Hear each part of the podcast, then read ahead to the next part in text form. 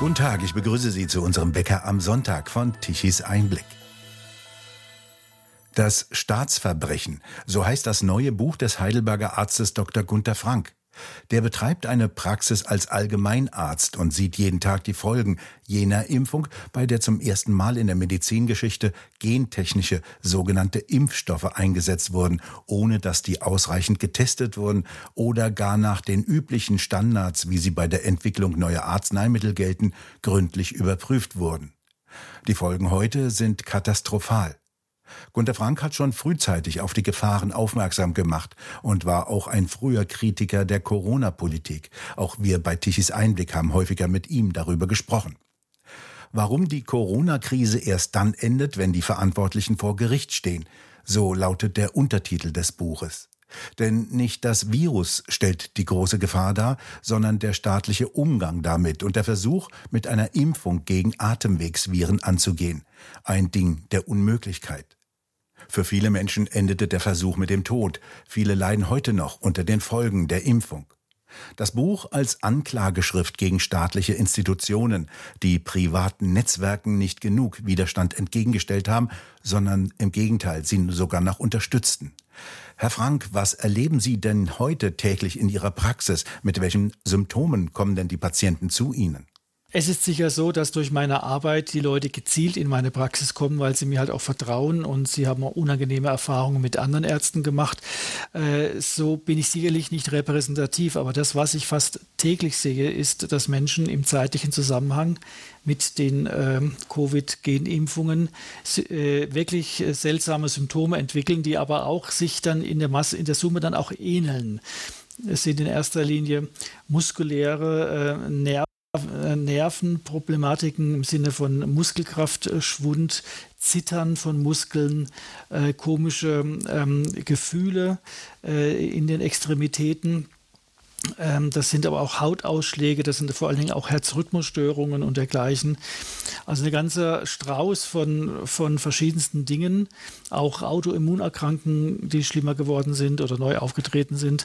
Also ich erlebe da recht viel und ähm, es ist halt im zeitlichen Zusammenhang mit der Impfung, man kann nicht beweisen, dass es ursächlich davon kommt. Man kann vielleicht bald beweisen, dass Patienten freie Impfspikes, und zwar nur von der Impfung produzierte Spikes im Blut, dass man das nachweisen kann. Das wäre schon mal ein großer Schritt. Ähm, aber es ist einfach auffällig und äh, die Wissenschaft äh, weigert sich ja, äh, dem durch äh, solide Studien nachzugehen. Und so lässt man die Leute hier einfach im Regen stehen und äh, negiert das Problem schlichtweg. Was können Sie als Hausarzt dann den Menschen raten? Was können Sie tun? Also das ist leider nicht so sehr viel im therapeutischen Bereich. Ähm, ähm, es ist so, erstmal ist es für die Patienten schon mal irgendwie eine ja, Erleichterung, kann man nicht sagen, aber es tut ihnen gut, wenn mal ein Arzt sagt, dass, ich, dass er das für gut für möglich hält, dass es von der Impfung kommt und es entsprechend auch weitermeldet. Ähm, ich äh, rede dann mit den Patienten darüber, dass therapeutisch leider wenig bekannt ist, was helfen könnte. Ich probiere oft mit 5 Milligramm Cortison äh, mich ein bisschen ranzutasten. Ich muss inzwischen auch dafür plädieren, dass, dass Patienten aufpassen, nicht ein zweites Mal Opfer zu werden, indem sie wirklich teilweise äh, ihnen unseriöse Therapieangebote auch nahegebracht werden aus dem äh, alternativmedizinischen Bereich, die keinerlei äh, Nutzennachweis haben, aber hohe Kosten verursachen. Äh, also da rate ich auch davor, sehr sorgfältig damit umzugehen. Viel, man kann Dinge ausprobieren, auf jeden Fall phytotherapeutisch und dergleichen aber äh, bitte nicht Tausende von Euros ausgeben in eine Medizin, die sich auch nicht überprüfen lassen will. Ähm, und das andere ist dann, dass halt Diagnostik, ich habe es gerade erwähnt, da gibt es vielleicht bald einen Fortschritt von Frau Professor König in Magdeburg. Ich glaube, Sie sind nahe dran, äh, wirklich definiert äh, Impfspikes im Blut nachweisen zu können, äh, sodass man dann auch, ähm, das war bisher eigentlich nur wirklich ursächlich wichtig bei Menschen, wo man keine Covid-Antikörper nachweisen konnte. Aber viele haben ja Covid-Antikörper, sodass die Spikes auch von der, vom Virus kommen könnte. Aber sie kann das wohl bald unterscheiden, dass es sicher von der Impfung kommt. Und dann hätte man zumindest mal wirklich einen Wert, der ganz wirklich objektiv sagt, okay, da ist was im Blut von der Impfung, was da nicht sein sollte, wo keiner davon die, vor die Leute gewarnt hat, dass diese Spikes, die ja sehr toxisch sein können, im Blut auftauchen werden. Und dann gebe ich den äh, Patienten noch den Rat, äh, sich an einen guten Rechtsanwalt zu wenden, damit entsprechende ähm, Ansprüche später auch dann äh, dokumentiert sind die Hersteller der sogenannten Impfstoffe lassen sie im Regen. Ja, total. Also das ist, ich meine, gut, es war immer so gewesen. Die, die Hersteller äh, folgen einer, einer Investorenlogik und da interessiert nur das Geld, alles andere ist, äh, wird abgeblockt. Also das ist, äh, das ist eine gewisse Logik. Ähm, wenn man Hersteller das durchgehen lässt, dann machen die das auch. Wenn sie es nicht machen, macht das macht der Konkurrent. Aber es sind halt die Behörden, die Institutionen, die die äh, Patienten schützen sollen. Es sind die Ärzteverbände, die, äh, äh, die immer sich damit brüsten, äh, im Patienteninteresse zu handeln. Die versagen total. Und immer noch, ich meine, das ist, es kann doch nicht wahr sein, dass zum Beispiel die Ärzteverbände nicht dafür eintreten, den, die Zulassung dieser, Impf, dieser Impfstoffe jetzt zu stoppen und die Sicherheitsfragen zu klären. Also alles, was vor 2020 normal gewesen war im Bereich der Arzneimittelsicherheit, ist hinweggefegt und jeder tut so, als sei das ganz normal. Die Rede ist ja davon, dass schon mindestens 9000 Impfgeschädigte anerkannt äh, worden sind. Ist das eher untertrieben nach Ihren Erfahrungen und Beobachtungen? Ja, es gibt ja die, äh, die Schätzungen, zum Beispiel die Nachberechnungen von äh, Doshi, dem Herausgeber von, äh, ehemaligen Herausgeber vom British Medical Journal, der, der sprach ja anhand allein der Daten, die Pfizer hat, von, jede, von je, äh, jedem Achthundertsten, der betroffen ist von einer Impfnebenwirkung. Damit ist aber die Dunkelziffer in keiner Weise erfasst. Also auch Doshi sagt ja, dass die Daten, die Rohdaten ja von Pfizer zurückgehalten werden. Und das sind ja zum Beispiel in den Impfgruppen äh, teilweise 300, 400 Leute ausgeschlossen worden in der Berechnung. Ja, warum? Angeblich wegen Protokollfehlern, aber vielleicht haben die ja Impfnebenwirkungen gehabt und die hat man nicht in der, in der, der Studie haben wollen. Also das sind so viele äh, offene Fragen, dass, dass der, jeder 800. wahrscheinlich deutlich zu niedrig ist. Also es, es sind wahrscheinlich äh, ich schätze schon, dass bei jeder Impfung jeder 150., 200. eine, eine schwere Impfnebenwirkung hat die, die, die temporär sein kann, aber vielleicht, wenn er mehr Pech hat, auch dauerhaft. Ähm, also das äh, kann man hochrechnen auf die verabreichten 190 Millionen Dosen in Deutschland und da kommt man auf erhebliche Zahlen. Niemand weiß ja, wie lange diese gentechnische Veränderung funktioniert, wie lange die umprogrammierten Zellen weiterhin Spike-Proteine ausstoßen. Also niemand weiß, wann hat das unter Umständen ein Ende. Ja, also es ist, es ist ein unglaublicher Blindflug es ist ein, wirklich, es ist ein komplettes Zusammenbrechen des, der real existierenden Arzneimittelsicherheit, die nicht perfekt war, die auch in, äh, immer wieder auch, äh, da gab es immer wieder Angriffe von Seiten der Hersteller, ist ja logisch. Ja, eine gut funktionierende Kontrolle ist immer ein Dorn im Auge eines Herstellers, der Produkte verkaufen will. Aber ich meine, es geht um Menschenleben. Es geht nicht um funktionierende Fenster oder, oder klapprige Stühle, sondern es geht um Menschenleben. Und ähm, dass in diesem Maße Qualitätskontrolle, dass das negiert wird. Also es, ich, soll man jetzt vom kollektiven Wahn, Geisteskrankheit sprechen? Ich weiß es nicht. Also es ist, und jeder macht gerade so weiter, als sei alles in Ordnung. Also man steht schon staunend äh, davor, was da gerade so abgeht. Das Staatsverbrechen haben Sie Ihr Buch betitelt. Warum greifen Sie zu so einem starken Begriff? Weil es meiner Meinung nach ein Staatsverbrechen ist, äh, denn dass, sage ich mal, ähm, Big Pharma, deren Investoren, Bill Gates und wer auch immer, dass die Geld verdienen wollen, dass die teilweise auch äh, das mit, mit, mit Aktionen machen, die ähm, ja, äh, nicht korrekt sind, bis hin zu kriminell oder wie auch immer, das überrascht ja nicht. Das, das gab es ja immer schon. Was halt überrascht ist, dass diese Vorgaben der Staat diesmal regelrecht exekutiert hat.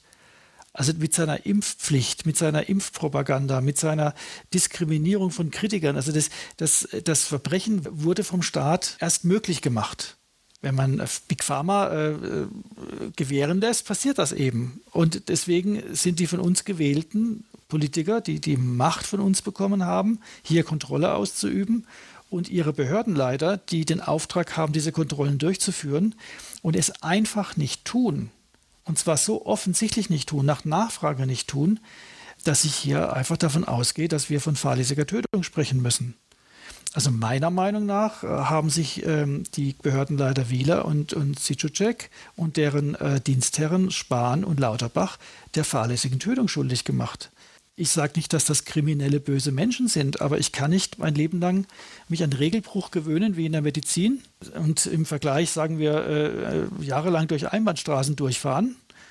Ja, wenn ich dann halt mal einen Fußgänger totfahre, habe ich kein äh, Verkehrsdelikt begangen, sondern ist es fahrlässige Tötung. Und äh, das, was Spahn und Lauterbach und Zitocek und wieder gemacht haben, ist sehenden Auges in Kauf nehmen, dass ein viel zu schnell und, und äh, nach, nach, äh, an, entgegen jeder Standards zugelassene Arzneimittel, dass die dann halt Menschen töten können. Und das haben die sehenden Auges akzeptiert. Und das ist für mich äh, Fahrlässigkeit, grobe Fahrlässigkeit. Und deswegen glaube ich, dass wir erst dann von sicheren Arzneimittelstoffen in Zukunft wieder sprechen können, wenn diese Verbrechen bestraft werden, weil sonst die Nachahmer ja wissen, passiert ja nichts. Machen gerade so weiter. Das Corona-Komplott haben Sie ein Kapitel benannt. Wie hat das denn funktioniert? Wer hat da alles mit zusammengespielt? Die grundsätzliche Forschung an diesen gentechnischen Impfstoffen ist ja schon sehr alt. Aber wie kam das dann plötzlich zum Durchbruch und wie kam es, dass dann plötzlich alle im Gleichklang tanzten? Staat, Impfstoffhersteller, Behörden? Ja, das ist die Frage aller Fragen. Äh, wieso konnte wirklich dieser Irrsinn, dieser ganz offensichtliche Irrsinn, wurde, wurde der so durchgewunken und zur Staatsräson? Äh, weil, wie gesagt, äh, ähnliche Angriffe gab es schon vorher. Auch die Schweinegrippe war ähnlich gewesen. Aber da haben noch die, die äh, Ärzteverbände ähm, noch dann irgendwann die Bremse gezogen. Doch diesmal eben nicht. Und also das Corona-Komplott selber, das ging von diesem Gain-of-Function-Netzwerk aus. Da ist mein Grundzeuge der Arzt und Patentexperte David Martin, der neulich ja auch vom EU-Parlament seine Argumentation vorgetragen hat. Ganz kurz gesagt, ähm, das ist eine Forschung, die gemerkt hat, dass man Coronaviren manipulieren kann. Äh, das ist als Biowaffenforschung auch beschrieben worden, auch finanziert worden vom Pentagon unter anderem. Und äh, die zivile Nutzung hat aber nie funktioniert. Es wurde kein Geld dadurch äh, generiert. Und dann haben die Druck bekommen. Die saßen auf 4000 Corona-Patenten und haben keinen Dollar verdient. Und deswegen haben sie immer gesagt, und zwar auf den Tagungen wortwörtlich, sie brauchen einen Hype, dass die Bevölkerung Angst bekommt dass die Medien diese Angst äh, befeuern und dass dann endlich das Geld fließt für die Impfstoffe. Äh, für, also für diese mRNA-Genimpfstoffe, die im Rahmen dieser Biowaffenforschung dann eben auch erforscht wurden. Dieser Hype wurde dann ausgelöst, nachdem wahrscheinlich meiner Meinung nach ein Unfall passiert ist. Im, im Rahmen dieser Gain-of-Function-Forschung ist ein, ein äh, manipuliertes SARS-Virus mit dieser Urinspaltstelle manipuliert, Klammer auf, das war ein moderner Patent von 2016, ähm, freigesetzt worden. Und ich glaube, dass Peking äh, panisch reagiert hat, weil die wussten, dass es ein Biowaffenprodukt ist. Und diesen brutalen Lockdown dann äh, vom Zaun gebrochen haben. Äh, Gott sei Dank hat sich das Virus als nicht so äh, äh, pathogen herausgestellt. Es, es hat eine Sterblichkeit von einer mittleren Grippe. Aber dieser Hype wurde dann von diesem Netzwerk genutzt, um dann äh, diesen Ladenhüter, den sie seit 20 Jahren versucht haben, an den Mann zu bringen, nämlich die mRNA-Gentherapien, dann plötzlich massivst und brutalst zu vermarkten. Und es ist ihnen deswegen gelungen, weil sie in der Lage waren, durch ihre die abhängigen Wissenschaftler, die, äh, die muss man wissen, das Forschungsbudget ist gigantisch dieses Netzwerks, äh, ich denke, dass halbe äh, Universitäten abhängig davon sind. Und ihnen ist es eben gelungen, mit den ähm, Forschern, die sie jahrelang finanziert haben, äh, jetzt den Tribut einzufordern, damit sie quasi ausschwärmen und, und der Politik so richtig Angst machen. Man weiß ja zum Beispiel, dass Wieler und Drosten bei Seehofer waren, Anfang März, und Seehofer in Panik versetzt haben. Die, äh, Seehofer und Merkel waren vorher nicht in Panik. Das war im Februar, galt das noch als normale Grippe. Und die haben es dann geschafft, diese Panik zu erzeugen, äh, in kürzester Zeit. Äh, dann auch äh, das berühmte Angstpapier aus dem Innenministerium. Äh, die Presse wurde eingeschworen. Die Lockdown-Files aus Großbritannien zeigen ja, wie brutal die Politik mit der Presse zusammenarbeitet, äh, um einfach diesen Angsthype hochzuhalten. Äh, und so ist das, hat das Ganze dann seinen Lauf genommen. Und ich bin der Überzeugung, alles vom Lockdown, von der Angstmache, von der Entmenschlichung der Kritiker, die gezielt war, von der Universität Yale, das war ein gezielter Teil der Kampagne, diese Entmenschlichung, was es übrigens dann auch zum Menschheitsverbrechen macht. Äh, das war, wurde alles eingesetzt, damit dieser äh, Ladenhüter, diese mRNA-Gentechnologie als Impfung zugelassen werden konnte, weil normalerweise hätte das nie zugelassen werden können, weil die Studien hundsmiserabel schlecht sind, weil, weil die ganzen Voraussetzungen gar nicht stimmen. Aber mit dieser Angst, mit, mit diesem Lockdown, mit, dieser, mit dem Leidensdruck, der da war und diesem Märchen von dem äh, Erlöser der, der Impfung, wurde es dann möglich, die Zulassung zu bekommen. Das war so verlogen. Allein schon, wenn man sich überlegt, dass die behaupten 95 Prozent Ansteckungsschutz. Das ist das erste Kapitel im Lehrbuch Immunologie, dass eine, bei einer Atemwegsinfektion eine Impfung nicht vor Ansteckung schützen kann. Das ist per Definition nicht. Das hat was mit der Schleimhautimmunologie zu tun. Also Lügen über Lügen, brutalstes äh, Manipulation, Unterdrückung auch von, von Kritikern. Und das alles zusammen kann man als, äh, ja, Komplott ist so ein abgedroschener Begriff fast, aber was will man denn sagen? Es war wirklich ein abgekartetes Spiel, aber nochmal, äh, das, das ist im Prinzip nicht neu, dass auch Produkte von Großinvestoren brutal vermarktet werden. Aber diesmal hat der Staat eben exekutiert. Und deswegen sind für mich die, die, die, aller, die in erster Linie die Verantwortlichen unsere gewählte Regierung und deren Behördenleiter. Und in zweiter Linie müsste man natürlich dann auch schauen, äh, äh, was hat Pfizer äh, aktiv gemacht in, im Bereich der Zulassung, wo es betrogen worden. Da ist ja schon einiges hochgekommen. Äh, der texanische äh, Oberstaatsanwalt hat, Generalstaatsanwalt hat da schon ganz kritische Fragen gestellt an Pfizer. Übrigens in den USA wird da sicherlich viel passieren. Also ich, äh, wenn ich so drei politische Wünsche hätte, dann wäre es, dass DeSantis Präsident wird und Kennedy Vizepräsident. Und dann würde da drüben aufgeräumt werden. Aber so richtig. Ne? Ich weiß nicht, ob wir das erleben werden. Und dann wird sich auch Deutschland dem nicht verschließen können. Aber nichtsdestotrotz ist es wichtig, dass wir, wenn wir über Corona sprechen, das unter dem Gesichtspunkt Verbrechen tun und nicht einfach Fehler oder äh, lasst uns nach vorne schauen, sondern Verbrechen sind Verbrechen und sie müssen geahndet werden, sonst sind wir kein Rechtsstaat und sonst werden die Verbrecher einfach so weitermachen. Es ist ja ein Geflecht von privaten und halbstaatlichen Organisationen und auch Stiftungen mit dabei gewesen und allen voran die WHO, die ja auch auf dem Weltwirtschaftsgipfel im Davos äh, gegründete Impfstoffallianz Gavi, die wurde ja auch mit Milliardenbeträgen gefüttert. Das sind ja keine einzelnen bösen Figuren dahinter, sondern das ist ja ein Netzwerk. Was treibt oder was hat die angetrieben? Es ist immer das Gleiche, Macht und äh, natürlich Geld. Äh, äh, also es geht darum eine Machtkonzentration und dann, äh, glaube ich, redet man sich ein, dass man ähm, irgendwie das Recht hätte, für die gesamte Menschheit die Problemlösungen so fest, festzulegen und nicht die Leute selber mal entscheiden zu lassen, was sie für richtig finden. Ähm, da, da, sind dann die Regelverstöße, an die man sich gewöhnt, also das ist dann oft dann legale Korruption, wie die Gelder da fließen. Ähm, allerdings könnten sich einige auch ein bisschen verbrannt haben, nämlich inzwischen ist schon ziemlich klar, dass äh, entgegen dem Moratorium der Genofunction-Forschung in den USA unter Obama äh, doch Gelder über diese halbstaatlichen Organisationen, dass da Geld quasi mehr oder weniger gewaschen wurde um doch Gain-of-Function-Forschung zu finanzieren. Das ist ja gerade ein ganz heiß diskutiertes äh, Thema in den USA. Ähm, also das sind, die haben sich, oder schauen Sie mal, wie, wie Frau von der Leyen das Geschachere um die äh, Preisfestsetzung und Bestellung von Impfdosen, also ich glaube, die sind alle völlig abgehoben. Ja, die, die merken das gar nicht mehr, dass sie massiv gegen Regeln verstoßen, dass sie im Endeffekt äh, wirklich nur massiven Geldinteressen dienen ähm, und sind da einfach privilegiert und äh, ja, und halten still. Ich denke, anständ, äh, wirklich anständige Leute merken das irgendwann und steigen aus. Also da fehlt schon auch, glaube ich, ein, ein, ein, eine Grundanständigkeit. Ich will es nicht gleich kriminell nennen, aber äh, wer da wirklich anstatt hat, der steigt dann irgendwann aus. Also diese Personalunionen und die da so, die Wechsel von den, von den großen Stiftungen in die Politik und zurück, also das ist so ein abgehobenes Netzwerk. Die merken nicht mehr, dass sie letztendlich äh, verbrannte Erde hinterlassen und letztendlich Leichenberge, man muss es so sagen.